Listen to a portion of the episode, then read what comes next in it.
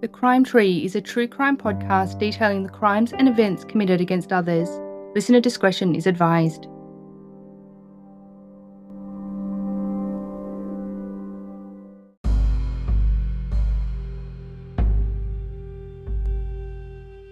The nineteen eighties saw the establishment and introduction of perhaps what is the greatest advance in forensic science, D N A analysis.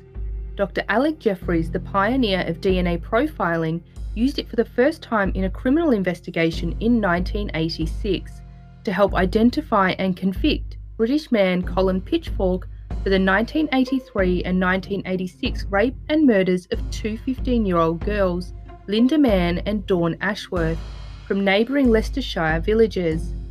Around five hundred local men came forward to voluntarily give their D N A. This effort exonerated one man, Richard Buckland, who had confessed to the nineteen eighty-three murder and unmasked Colin Pitchfork for who and what he really was, a sadistic and violent predator. He was arrested on the nineteenth of September nineteen eighty-seven and, after admitting to both murders, was sentenced to life imprisonment in nineteen eighty-eight. One month after Colin Pitchfork's arrest in the U K, the United States had their first conviction as a direct result of this new technology, when Florida man Tommy Lee Andrews was convicted on November sixth, nineteen eighty-seven and sentenced to twenty-two years for rape and burglary. When D N A profiling was first introduced, it required biological samples to be relatively large, but with its advancement came the new technique known as polymerase chain reaction, or P C R. Which was first invented in the U K by Kerry Mullis in nineteen eighty-three, but was not widely used until much later. P C R is the technique which essentially makes billions of copies of a specific segment of D N A, amplifying even the smallest of samples into larger ones suitable for testing. It was not until this advancement that Australia in two thousand one solved their first murder by using D N A profiling. Wayne Butler had long been a suspect in the nineteen eighty-three sexual assault and murder of forty-year-old Celia Natasha Doughty on Brampton Island in Queensland, but due to insufficient evidence he remained a free man. That was until D N A testing techniques were advanced enough to establish that in all probability the semen stain found on Celia belonged to him. Although this was the first murder in Australia solved based solely on D N A analysis, it certainly was not the first time that Australia used D N A profiling to assist the police in criminal investigations.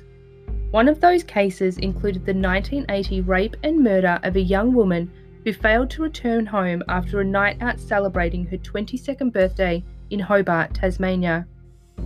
You are listening to The Crime Tree. I'm your host Jasmine, and this is the story of Amanda Susan Carter.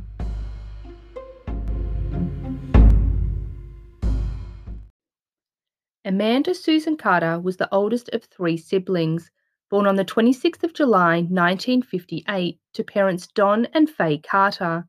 Amanda, along with her sister Debbie and brother Brenton, grew up in a loving and close-knit household in the beachside suburb of Torona, Tasmania, about ten kilometres south of the state's capital of Hobart.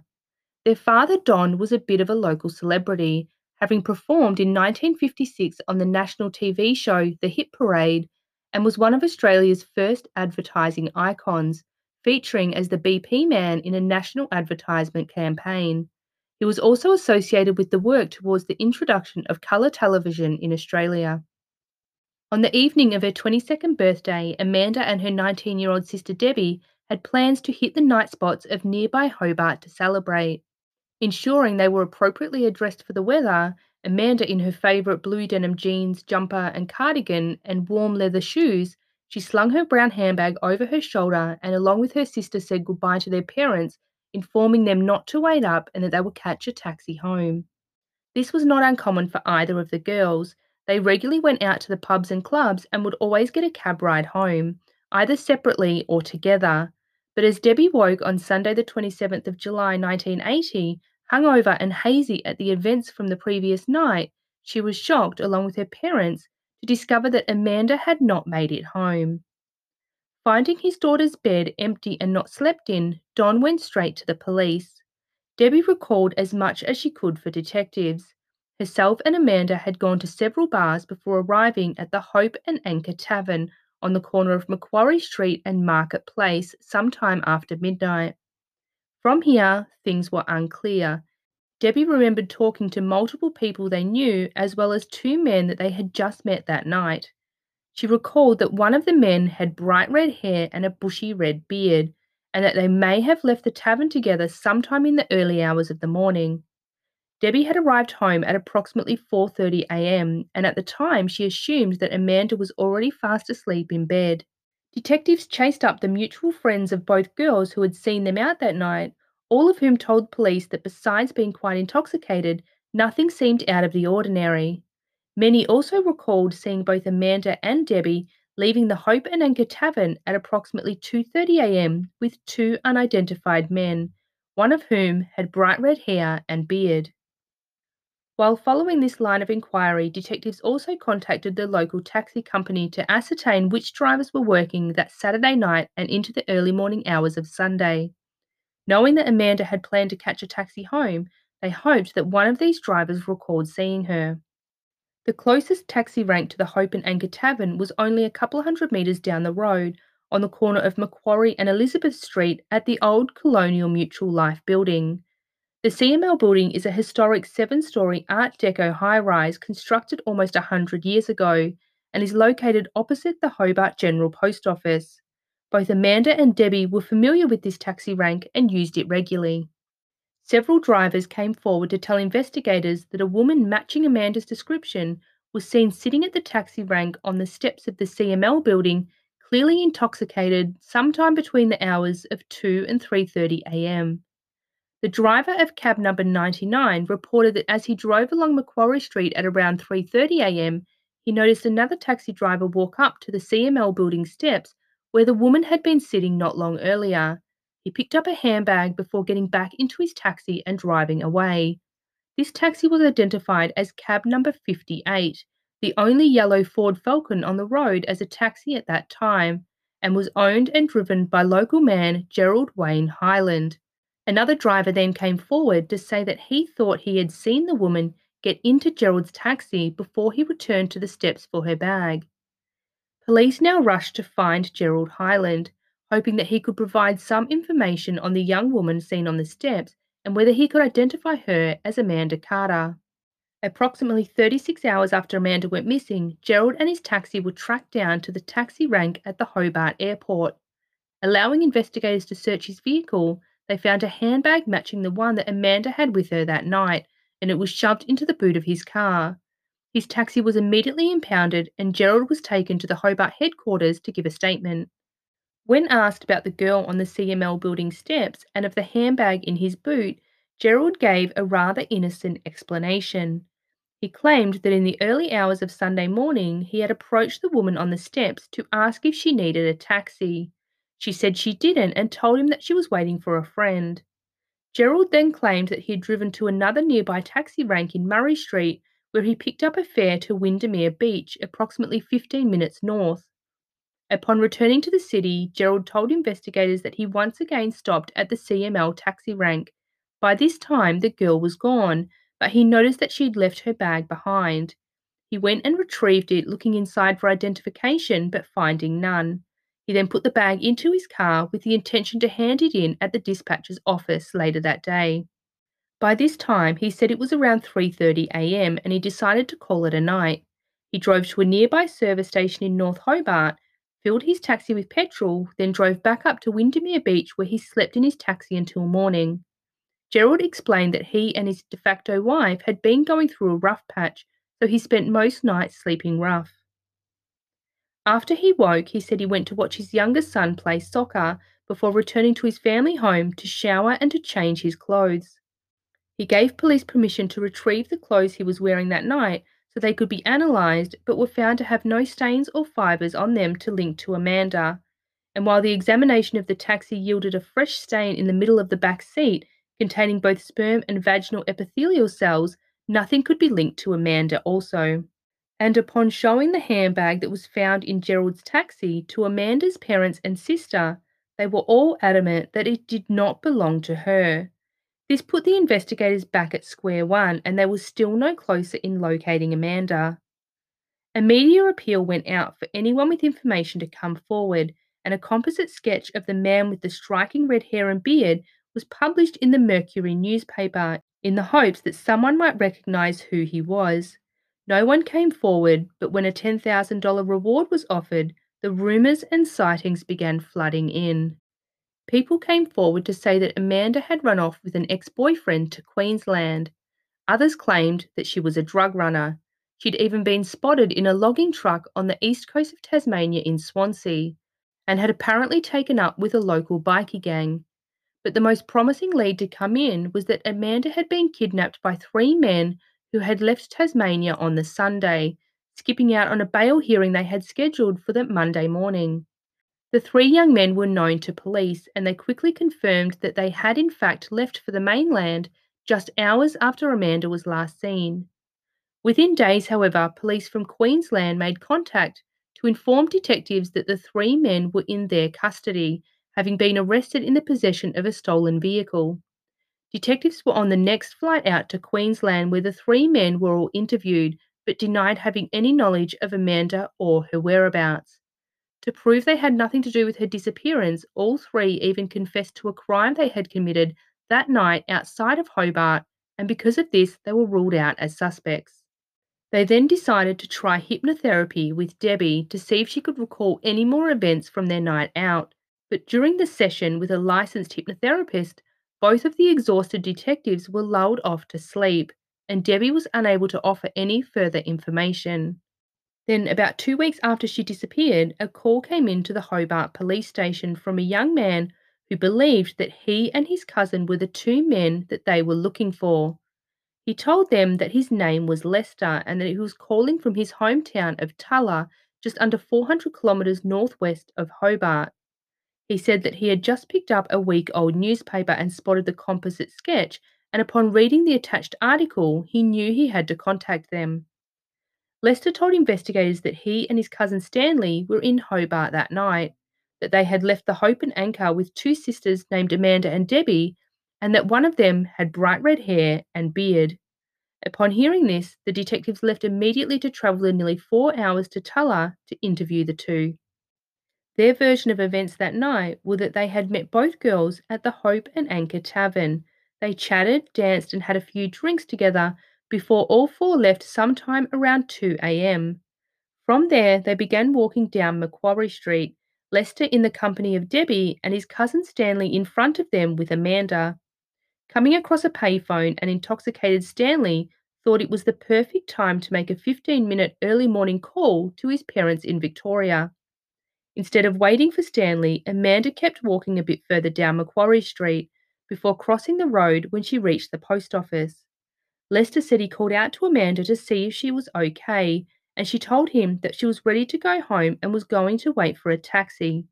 She then walked to the steps of the C M L building and sat down. When Stanley had finished his call, he, Lester and Debbie continued on and went for a walk along Hobart's foreshore. A couple of hours later, they walked Debbie back to the rank so she could get her taxi home before they both continued to their accommodation. The following day, the two men returned to Tulla and had not seen or heard anything about Amanda's disappearance until Lester had picked up the newspaper. A check of phone records and a visit to Stanley's parents in Victoria proved that they had received a call early that morning, and the two men were ruled out as suspects. While this lead went nowhere, it did confirm to investigators what they believed all along, that the woman seen by multiple people intoxicated on the C M L building steps was in fact Amanda Carter, and they began to suspect once again that taxi driver Gerald Highland knew more than what he was letting on.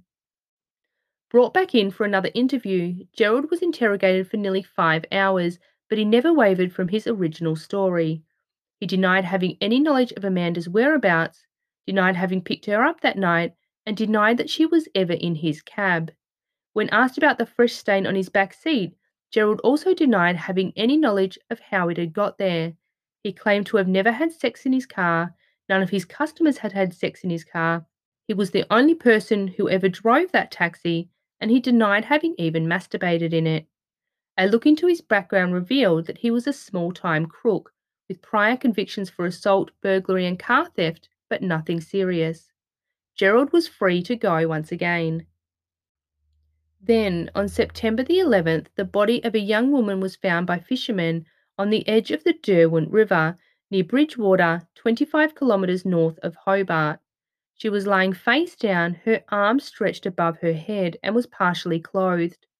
Taken to the morgue at the Royal Hobart Hospital, the body was identified by a family friend as being that of twenty-two-year-old Amanda Carter. At autopsy, it was discovered that Amanda had damage to her mouth and face consistent with being punched. Vaginal swabs revealed the presence of semen, and damage to her neck showed that she had been strangled, her hyoid bone fractured. But this is not what had killed her. Amanda had drowned. Tiny organisms called diatoms were found in her lungs, and the only way they could have got there was from breathing in the waters of the Derwent River. The secluded location of where her body was found suggested that someone familiar with the area had put her there, so investigators spoke to the locals in hopes that someone saw any vehicles on the dead-end dirt road that led down to the river's edge. One local came forward to tell them that he recalled seeing a yellow taxi in that area at around the time of Amanda's disappearance.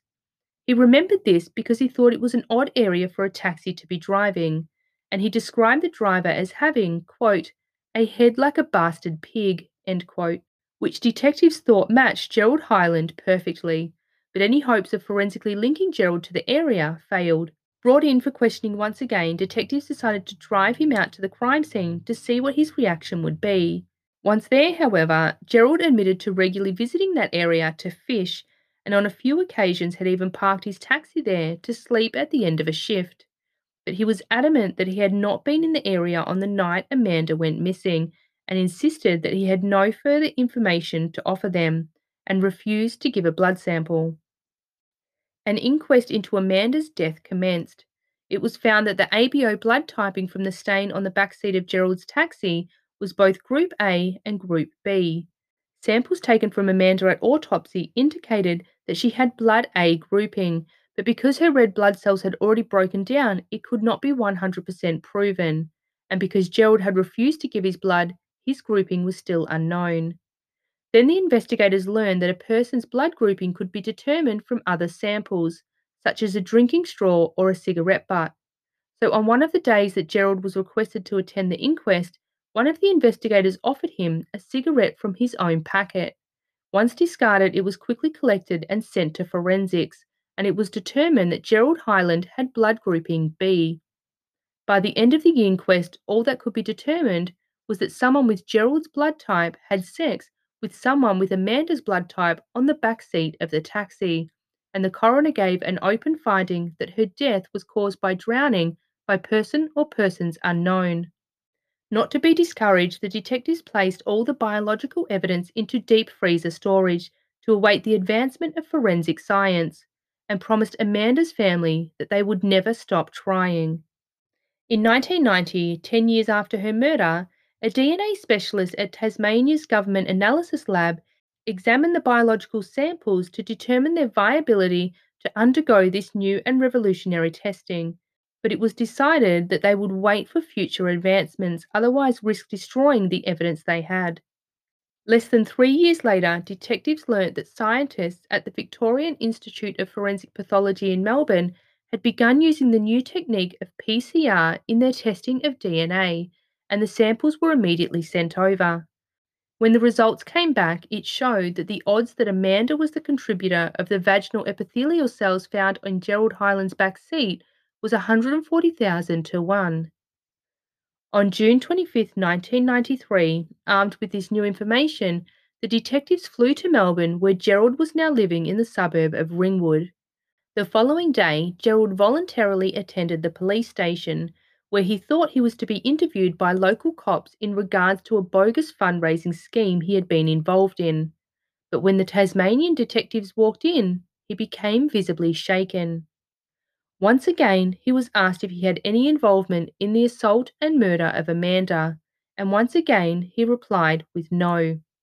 Once again, he was asked if Amanda had been in his taxi, and once again he replied no. And when the D N A evidence was put to him, he still claimed no knowledge, and when asked once more to provide a blood sample, he again refused. Less than an hour after his interview began, Gerald Highland was under arrest, and on June twenty-ninth, he was extradited back to Tasmania. As he stepped off the plane, he was immediately taken to the same hospital that Amanda's autopsy took place. Now that he was in custody, detectives were able to get the blood sample they'd been waiting for for years, and D N A testing proved that he was the other contributor to the stain on the back seat. Gerald Highland pleaded not guilty to the rape and murder of Amanda and was sent to the Supreme Court of Tasmania in October nineteen ninety-four to stand trial. But just three days in, he changed his plea to guilty of manslaughter.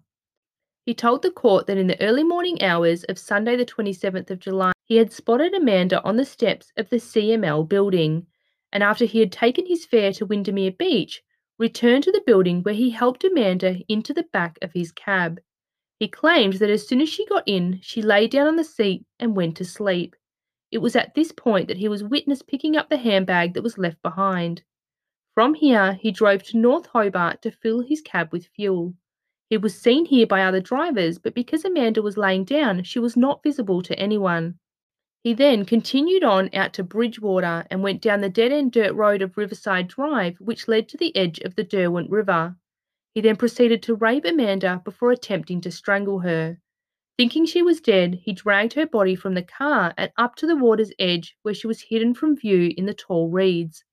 Being face down and unconscious, twenty-two-year-old Amanda Carter drowned.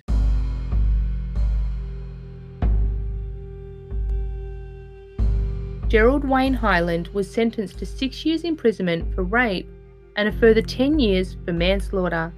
But just over nine years into his sixteen-year sentence, Gerald was granted parole and was released on July thirtieth, two thousand two, from the minimum security Hayes Prison Farm. In November two thousand seven, in an effort to keep track of Gerald's movements once his parole finished, he was placed on the sex offenders register for ten years. His current location is unknown. Unfortunately, Amanda's father, Don Carter, never saw her killer brought to justice, having passed away at the age of just sixty-six from a short battle with a rare form of leukemia, less than two months before the trial was due to begin. Thank you for listening. Please join us again next week when we bring you another story picked fresh, straight from the crime tree.